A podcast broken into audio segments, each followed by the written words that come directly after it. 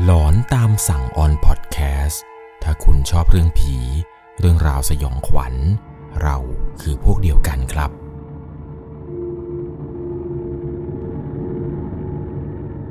สวัสดีครับทุกคนครับ ขอต้อนรับเข้าสู่ช่วงหลอนตามสั่ง อยู่กับผมครับ 1 1 LC ผมอยากจะขอถามทุกๆคนก่อนครับว่ามีใครเคยได้ยินเรื่องราวเกี่ยวกับ การตายแล้วฟื้นบ้างไหมครับ อย่างเช่นสมมุติว่ามีคนคนหนึงนอนป่วยในโรงพยาบาลสักประมาณอาทิตย์กว่าๆแล้วปรากฏว่าเขาเสียชีวิตกำลังจะเข็นศพเนี่ยไปเก็บในห้องเย็น อยู่ดีๆเขาฟื้นขึ้นมา แล้วกลับกลายเป็นว่า เขาได้พูดถึงเรื่องราวกันว่าการตายของเขาเนี่ยเป็นมายังไง เช่นว่าเคยไปทัวร์นรกสวรรค์อะไรประมาณนี้เนี่ยคือมีใครได้ยินเรื่องราวอะไรแบบนี้บ้างไหมครับ เพราะว่าเรื่องราวที่ผมจะเล่าให้ฟังในวันนี้เนี่ยมันเป็นเหตุการณ์ที่คล้ายคลึงกันพอสมควรครับ ราะเนื่องจากว่าผู้ฟังทางบ้านท่านนี้ มีประสบการณ์ที่เหมือนกับว่าเขานั้น จะได้ใกล้ชิดกับคนคนหนึ่ง ที่ตายแล้วฟื้นกลับมาครับ เรื่องราวต่อไปนี้ที่ทุกคนจะได้รับชมรับฟังกันเนี่ย ก่อนอื่นผมต้องขอบอกทุกคนก่อนเลยนะครับ ว่าจะต้องใช้วิจารณญาณในการรับชมรับฟังกันให้ดีๆ โดยเรื่องราวในวันนี้ครับ ถูกส่งมาจากผู้ฟังทางบ้านท่านหนึ่ง ผมขอใช้นามสมมติว่าคุณมิ้นนะครับ คุณมิ้นท์เนี่ยได้ส่งเรื่องราวความสยองขวัญเข้ามาครับ บอกกับผมว่าเขานี่มีเรื่องเรื่องหนึ่งที่อยากจะมาแชร์ อยากจะมาถ่ายทอดให้ทุกคนได้รับฟังกันมาก เพราะว่ามันเป็นเรื่องเกี่ยวกับการตายแล้วฟื้นครับ การตายแล้วฟื้นในที่นี้ที่เธอไปเจอมาเนี่ยไม่ใช่เธอเองตายนะครับ แต่ญาติของเธอนี่แหละครับคนหนึ่งเขาได้ตายแล้วฟื้นกลับมา แต่ปรากฏว่าหลังจากที่เขานั้นฟื้นกลับมาแล้วเนี่ยมันมีบางสิ่งบางอย่างที่ผิดปกติไปครับ เรื่องเนี่ยมันจะไม่เหมือนกับสิ่งที่เราเคยได้ยินมา เช่นว่าคนนั้นเนี่ยไปตายแล้วไปเห็นว่านรกสวรรค์เป็นยังไง หรือเห็นว่าเออนรกมีใครเป็นแบบไหนอะไรยังไงไปเจอญาติคนที่ตายก่อนหน้านี้ แล้วสุดท้ายเนี่ยยมมาบาลพานำวิญญาณเนี่ยกลับมาเข้าร่าง เรื่องเนี่ยจะไม่ใช่แบบนี้เลยนะครับ เพราะเนื่องจากว่าสิ่งที่คุณมิ้นไปเจอมานี้เนี่ยนับว่าเป็นอีกหนึ่งประสบการณ์สยองขวัญ ที่ผมอยากจะมาถ่ายทอดให้กับทุกคนได้รับฟังกันมาก เพราะว่าเรื่องราวเกี่ยวกับการตายแล้วฟื้นเนี่ย คือมันมีน้อยมากครับ โอกาสที่คนตายไปแล้วจะกลับมาฟื้นได้เนี่ย แทบจะไม่มีเลย เว้นแต่ว่าจะมีปาฏิหารย์จริงๆนี่แหละครับ ที่จะทำให้คนนั้นฟื้นกลับมาถ้านอกเหนือจากปาฏิหารย์แล้ว ก็ยังมีอีกเรื่องหนึ่งครับ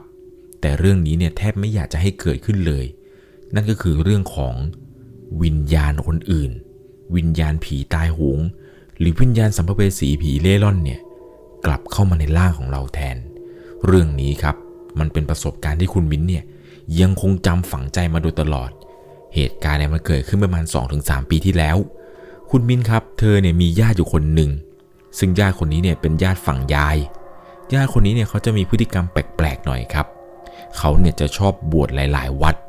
คือประมาณว่าแบบบวชวัดนี้ประมาณ 2-3พรรษา แกก็จะย้ายไปบวชอีกวัดหนึ่ง พอไปบวชวัดใหม่ได้ประมาณ2พรรษา3พรรษา เขาก็จะย้ายวัดไปอีกวัดหนึ่งครับ คือมีพฤติกรรมที่แปลกหน่อย คือจะไม่บวชประจำวัดเดียว แกเนี่ยจะบวชไปเรื่อยครับ บวชวัดนู้นทีวัดนี้ที มีอยู่ครั้งหนึ่งเนี่ย แกได้ย้ายไปบวชอยู่ที่วัดวัดหนึ่งที่จังหวัดขอนแก่น เป็นวัดป่าครับ ซึ่งวัดนี้เนี่ยอยู่ลึกมาก แล้วก็ไกลจากหมู่บ้าน แกบวชได้ไม่กี่เดือนครับ แล้วแกเนี่ยก็ศึกออกมา กลับมาอยู่บ้านที่จังหวัดนครนายก ตอนกลับมาถึงบ้านเนี่ย แกก็มาดีๆนะครับ คุณมินเองเนี่ยก็ยังถามว่ากลับมาที่บ้านนครนายกเนี่ย นี่จะมาบวชอีกไหม แต่เหมือนกับว่าญาติคนนี้ครับ เขาก็พูดประมาณว่าเขาเนี่ยไม่บวชแล้วศึกครั้งนี้ก็คือศึกครั้งสุดท้ายแล้ว ไม่กลับไปบวชเป็นพระอีกเลย วันแรกที่เข้ามานี่แหละครับ ปรากฏว่าตอนที่อยู่บ้านเนี่ย แกมีลักษณะคล้าย ๆ กับว่าเป็นคนป่วย หรือแบบว่าเป็นคนแบบมีอาการแบบล่อแร่ล่อแร่หน่อย คือแกเดินแทบจะไม่ค่อยได้เท่าไหร่ครับ แกเดินไปเดินมาเนี่ยแกก็จะล้ม แล้วบางครั้งเนี่ยเหมือนกับว่าแกเนี่ยจะมีอาการท้องผูกบ่อยครับ คือแกถ่ายเนี่ยบ่อยมาก วันวันหนึ่งเนี่ยถ่ายไม่ต่ำกว่า4ี่ห้ารอบ ช่วงนั้นเนี่ยคนในบ้านเนี่ยวุ่นวายกันมากครับ จนต้องพาแกเนี่ยขับรถไปตรวจสุขภาพที่อนามัย ว่าแท้จริงแล้วเนี่ยแกเป็นโรคอะไร ซึ่งทางที่บ้านของเธอเนี่ยมันจะมีโค้งโค้งหนึ่งครับ จะมีสะพาน ซึ่งสะพานตรงนี้เนี่ยเห็นว่าคนเฒ่าคนแก่พูดกันประมาณว่า มันจะมีวิญญาณสัมภเวสีผีเล่ร่อน หรือผู้ผีตายโหง หรือไม่ก็ผู้ผีปอบผีอะไรเนี่ย มันอาศัยกันอยู่แถวๆนี้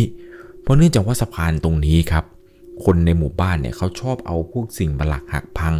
พวกพระคอหักกุมารทองล่างหัก อะไรต่างๆนะครับที่เป็นของหักหักๆเช่นสารพระภูมิหักอะไรเนี่ย มาทิ้งกันอยู่ตรงนี้เต็มเกลื่อนไปหมด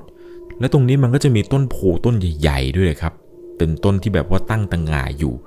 คนแถวนี้เนี่ยคนเฒ่าคนแก่อะไรเนี่ย เขาล่ำลือกันครับว่าตรงนี้เนี่ยผีเฮี้ยน ซึ่งขณะว่าเธอเองเนี่ยเวลาผ่านทีไรครับ ก็จะรู้สึกวิววิวทุกครั้งที่ได้ผ่านจุดจุดนี้ ตอนนั้นที่พาญาติคนนี้ไปครับน้าเนี่ยเป็นคนขี่มอเตอร์ไซค์ให้ญาติคนนี้ครับนั่งหลัง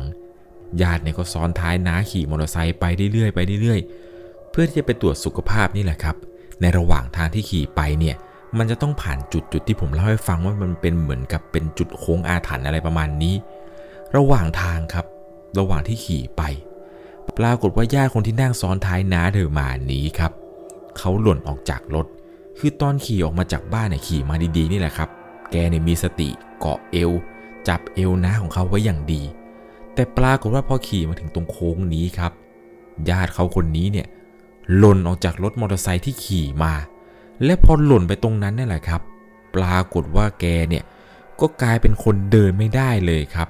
แกเหมือนกับว่าตอนลงเนี่ยตูดมันกระแทกอย่างแรง แล้วเหมือนกับกระดูกซี่โครงหรือกระดูกส่วนหลังอะไรของแกเนี่ยมันทำให้แบบไปทับเส้นอะไรบางอย่างก็ไม่รู้เหมือนกัน เนื่องจากว่าคุณหมอเนี่ยก็ไม่ได้ชี้แจงอะไรมากมาย รู้เพียงแค่ว่าหลังจากที่แกเนี่ยตกรถลงไปแล้ว แกเดินไม่ได้ครับ ซึ่งมันก็แปลกมาก ที่ทำไมญาติคนนี้เนี่ยถึงต้องไปตกอยู่ตรงจุดจุดนั้นที่เป็นจุดอาถรรพ์ทั้งทั้งที่ถนนเนี่ยกว้างไกลเป็นหลายกิโลไม่เลือกตก ดันไปตกอยู่ตรงนั้นครับ คือตอนนั้นเนี่ยทุกคนเนี่ยก็ต่างพากันหวาดกลัวมากครับ ต่างพูดกันเป็นเสียงต่างๆนานาครับว่าผีตรงนั้นเนี่ยมันผักญาติเราหรือเปล่า หรือว่าพวกผีตายโหงเนี่ยมันจะมาเอาตัวตายตัวแทนหรือเปล่า ก็คุยกันไปต่างๆ นานาครับ แต่ตอนนั้นเนี่ยญาติคนนี้ที่ตกรถมอเตอร์ไซค์เนี่ยก็ยังคงมีสตินะครับ ก็ยังคงพูดจาอะไรได้ บอกว่าเจ็บเจ็บเจ็บเจ็บตอนที่ญาติคนนี้เนี่ยตกรถมอเตอร์ไซค์ครับ มันเป็นจังหวะเดียวกันกับที่มีชาวบ้านคนอื่นเนี่ยเขาขับรถผ่านมาพอดี ก็ได้พากันช่วยยกอุ้มญาติคนนี้นี่แหละครับ กลับขึ้นไปนั่งบนมอเตอร์ไซค์แล้วก็ขี่ไปที่อนามัยกันต่อ คือหลังจากวันนั้นมาครับที่ไปตรวจร่างกายอะไรกันมาเนี่ย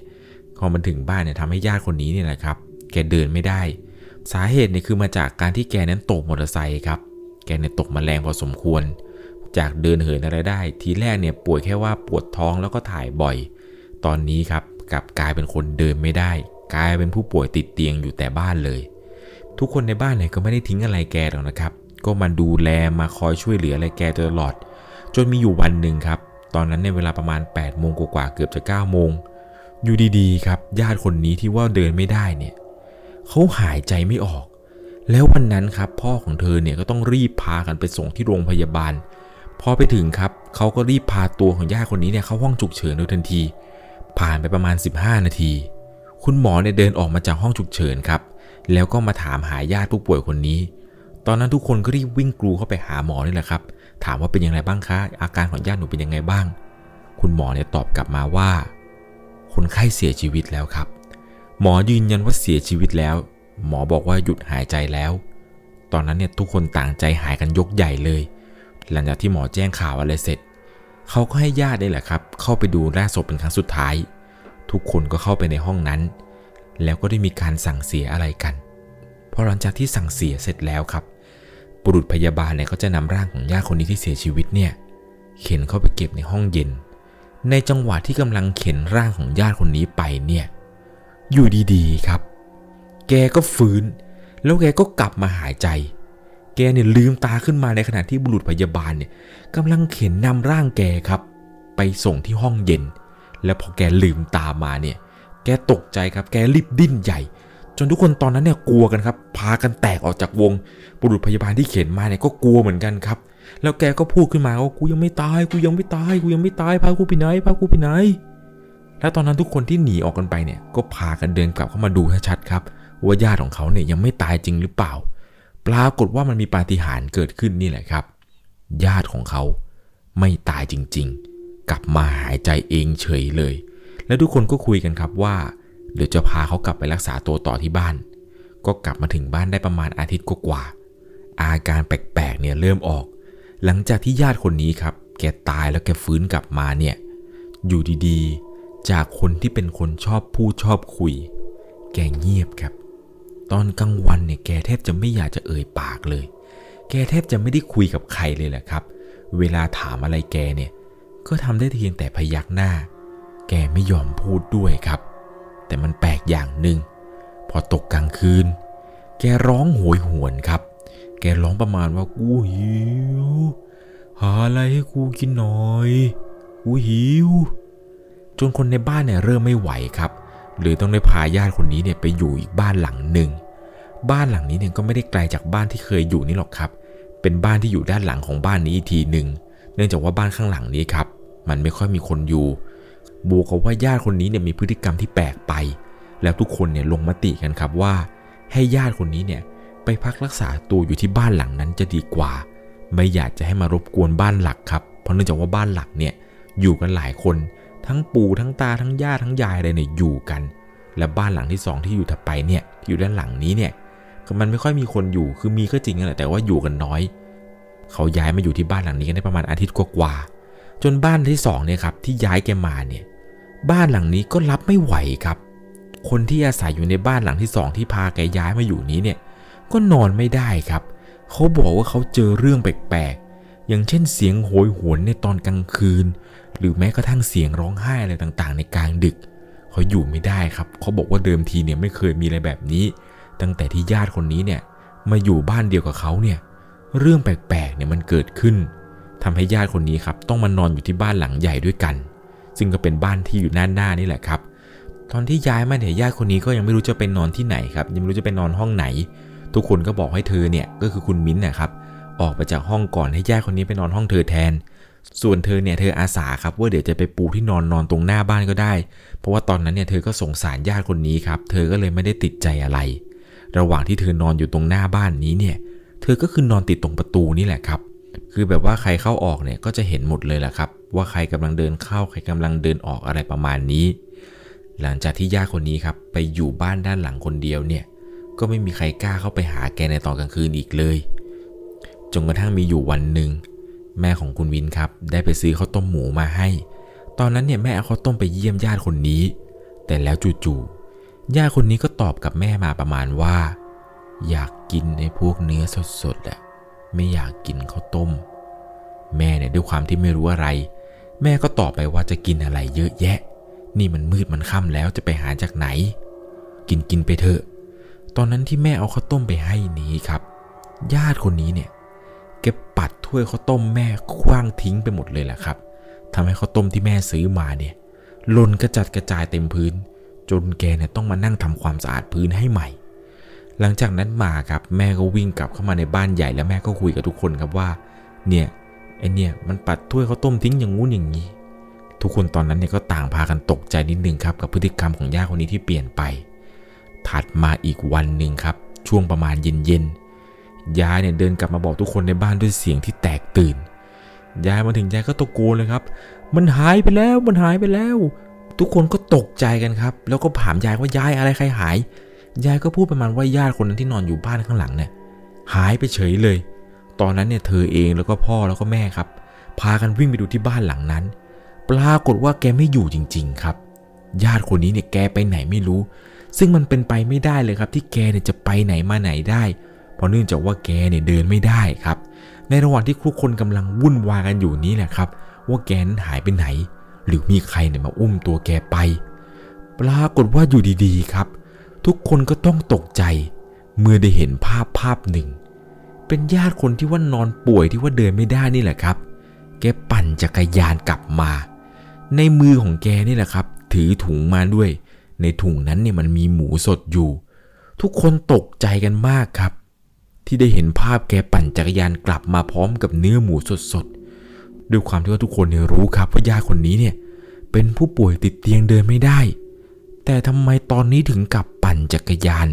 ไปซื้อหมูสดๆกลับมา ตอนนั้นเนี่ยก็ตกใจกันอยู่ได้ไม่นาน แล้วก็พากันแยกย้ายกันครับ แล้วญาติคนนี้เนี่ยเขาก็จะเป็นแบบนี้อยู่ประจำเลยแหละครับในช่วงนั้น จนกระทั่ง ทุกคนในบ้านเนี่ยคุยกันว่าไม่ได้การแล้วแบบนี้ คือมันแปลกเกินไป เพราะว่าญาติคนนี้เนี่ยแกตายไปแล้ว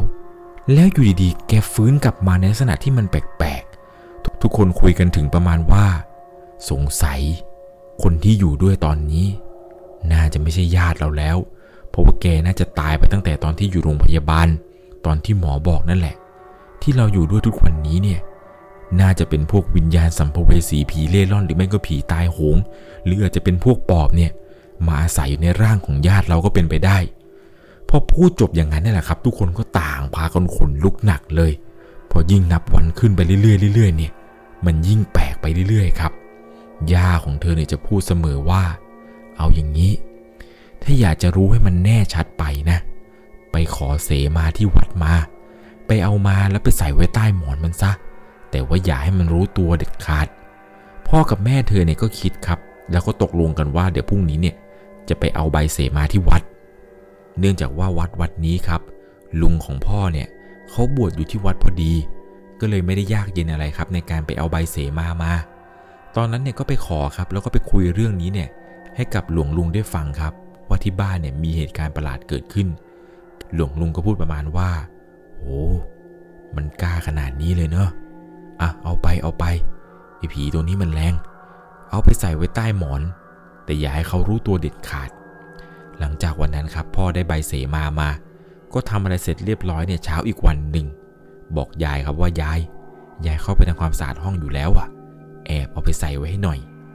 ยายก็เดินเข้าไปในห้องของญาติคนนี้เนี่ยแหละครับ แล้วก็บอกกับญาติครับว่า ขอทำความสะอาดหน่อยนะ ตอนนั้นเนี่ยยายก็ทำกวาดเช็ดถูอะไรไปเรื่อยครับ สุดท้ายเนี่ยจังหวะที่ญาติคนนี้เผลอยายแกเอาเสมาครับไปยัดไว้ที่ใต้หมอนของญาติคนนี้ พอตกกลางคืนมา เห็นผลเลยแหละครับ ญาติคนนี้เนี่ยทั้งร้องห่มร้องไห้แล้วก็ร้องโหยหวน ร้องแบบปวดแสบปวดร้อง คือร้องแบบนี้อยู่เป็นพักใหญ่ๆเลยแหละครับ เธอเองที่นอนอยู่ตรงประตูหน้าบ้าน ได้ยินเสียงร้องโหยหวนของญาติคนนี้ยังตกใจยังกลัวเลยแหละครับ ได้แต่พยายามข่มตาให้หลับ ญาติคนนี้ทั้งร้องร้องโหยหวนแบบจะเป็นจะตายเลยแหละครับจนกระทั่งเช้าอีกวันหนึ่ง ได้ไปเห็นครับว่าญาติคนนี้เนี่ย นอนอยู่นอกมุง้ง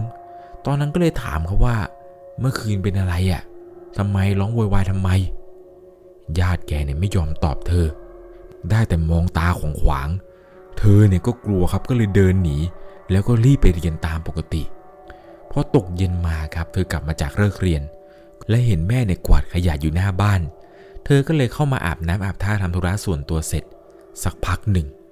แม่เนี่ยก็วิ่งเข้ามาในบ้านครับ แล้วก็ทำท่าทำทางตกใจ เธอก็เลยถามว่าแม่เป็นอะไรเป็นอะไร แม่ก็เล่าให้ฟังครับว่า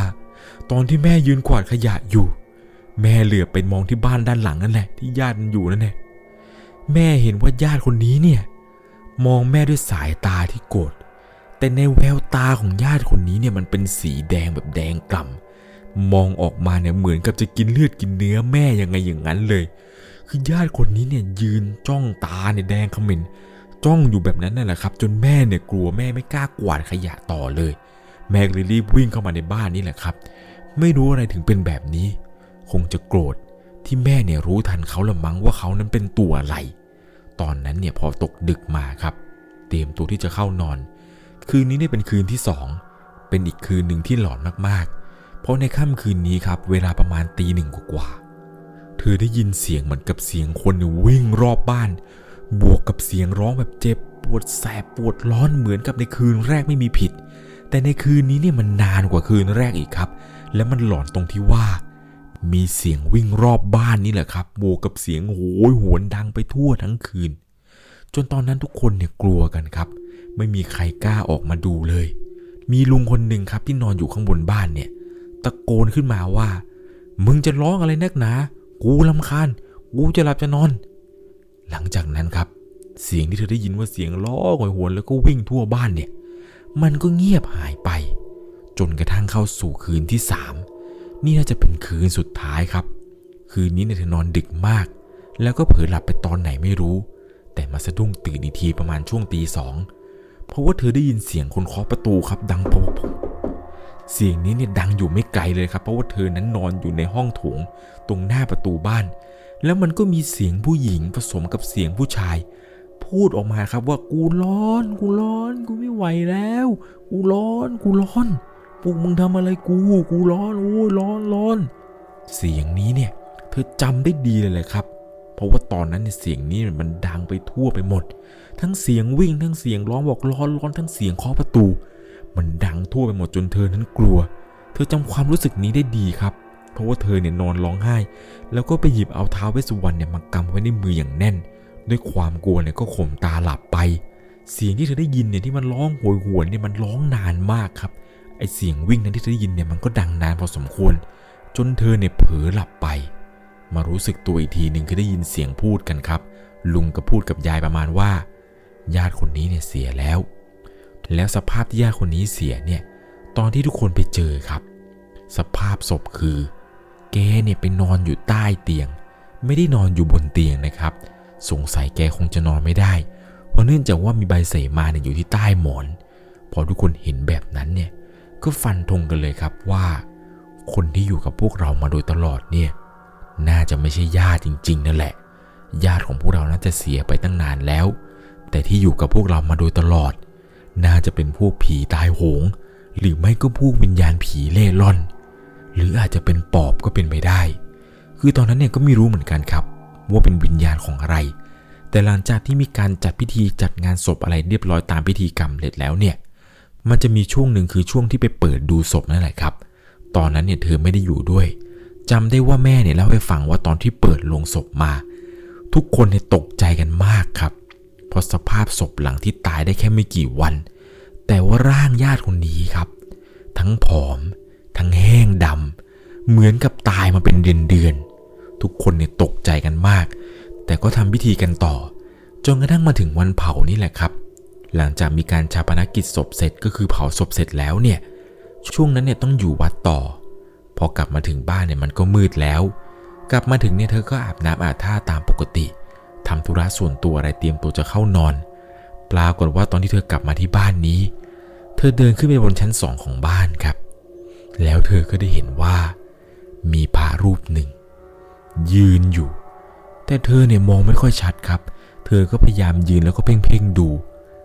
จู่ๆพระองค์นี้ที่ยืนอยู่บนชั้นสองของบ้านเนี่ย ก็ค่อยๆ หันหน้ามาหาเธอ แล้วสภาพพระองค์นี้ก็ค่อยๆ เปลี่ยนไป จากที่เป็นจีวรสีส้มเนี่ย ตอนนี้ครับ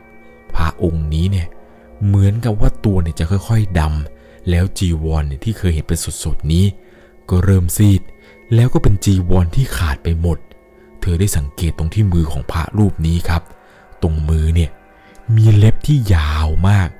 แล้วพระองค์นี้เนี่ยก็วิ่งไล่เธอครับ ตอนนั้นเนี่ยเธอจำได้ดีเลยว่าเธอเนี่ยวิ่งหนีสุดชีวิต จนกระทั่งเธอเนี่ยสะดุ้งตื่นขึ้นมา แล้วพบว่าสิ่งที่เธอเห็นทั้งหมดเมื่อสักครู่นี้เนี่ย เธอฝันครับ เธอดันฝันว่าเธอเนี่ยกลับมาบนบ้านของตัวเอง แล้วเห็นพระองค์นี้เนี่ยยืนอยู่ในบ้าน สิ่งนั้นเนี่ยทำให้เธอกลัวมากๆ เพราะว่าพระองค์นี้ที่เธอเห็นในความฝันเมื่อสักครู่นี้ มันคือญาติของเธอที่เพิ่งจะเสียไปนี่แหละครับเธอบอกว่าเธอตื่นขึ้นมาเนี่ยเหงื่อเต็มตัวไปหมด เหตุการณ์นี้เนี่ยมันเหมือนจริงมากๆทำเอาเธอนั้นนอนไม่หลับอีกเลย หลังจากที่เผาศพญาติคนนี้ไปแล้ว เรื่องราวแปลกๆเนี่ยก็ไม่มีแล้วครับ ก็ไม่ได้พบเจออีกเลยญาติคนที่อยู่บ้านด้านหลังเนี่ยแกก็กลับไปอยู่บ้านของแก แกก็บอกเขาว่าแกไม่เคยเจอผี หรือว่าเจออะไรแปลกๆเลย หลังจากที่เรื่องราวเรื่องนี้เนี่ยมันได้จบลงไปแบบนี้ นี่ก็เป็นอีกหนึ่งประสบการณ์ครับที่คุณมิ้นเนี่ย ได้พบเจอมากับครอบครัว เรื่องราวเรื่องนี้ผมต้องขอบอกก่อนนะครับ ว่าจะต้องใช้วิจารณญาณในการรับชมรับฟังกันให้ดีๆ เรื่องเกี่ยวกับการตายแล้วฟื้นกลับมาเนี่ยมันเป็นเรื่องที่เหลือเชื่อมากๆครับ คือถ้าเกิดฟื้นกลับมาแล้วเป็นวิญญาณของตัวเองแล้วเนี่ยมันก็คงจะไม่แปลกแต่ถ้าฟื้นกลับมาแล้วมาเจอว่าเป็นวิญญาณของใครก็ไม่รู้ แล้วเราต้องใช้ชีวิตร่วมกับเขาด้วยแล้วเนี่ย มันยิ่งน่ากลัวครับ เรื่องแบบนี้เนี่ยถ้าไม่เจอกับครอบครัวตัวเอง หรือถ้าไม่เจอกับตัวเองเนี่ย คุณจะไม่รู้เลยครับ ว่ามันน่ากลัวขนาดไหน ยังไงแล้วนะครับ เรื่องราวเรื่องนี้ต้องใช้วิจารณญาณ ในการรับชมรับฟังกันให้ดีๆ ยังไงแล้วแล้วก็ ถ้าคุณมีเรื่องราวอะไรแปลกๆที่เกิดขึ้นในครอบครัวคุณอีก ส่งมาได้ครับที่แฟนเพจ Facebook 1 LC ผมยังรออ่านเรื่องราวของทุกคนอยู่ ก่อนจากกันไปในค่ำคืนนี้ ถ้าคุณชอบเรื่องผี เรื่องราวสยองขวัญ เราคือพวกเดียวกันครับ ยังไงแล้วเนี่ยลองสังเกตญาติตัวเองดูนะครับ คนที่กลับมาอยู่ที่บ้าน หรือสังเกตคนในบ้านก็ได้ครับว่ามีใครเนี่ยที่พฤติกรรมเปลี่ยนไป ลองดูดีๆนะครับ บางทีแล้ว คนคนนั้นอาจจะไม่ใช่ญาติคนเดิมที่คุณเคยรู้จัก สวัสดีครับ สามารถรับชมเรื่องราวหลอนๆเพิ่มเติม ได้ที่ YouTube Channel 1 LC ยังมีเรื่องราวหลอนๆที่เกิดขึ้นในบ้านเรา รอให้คุณแนนได้รับชมอยู่นะครับ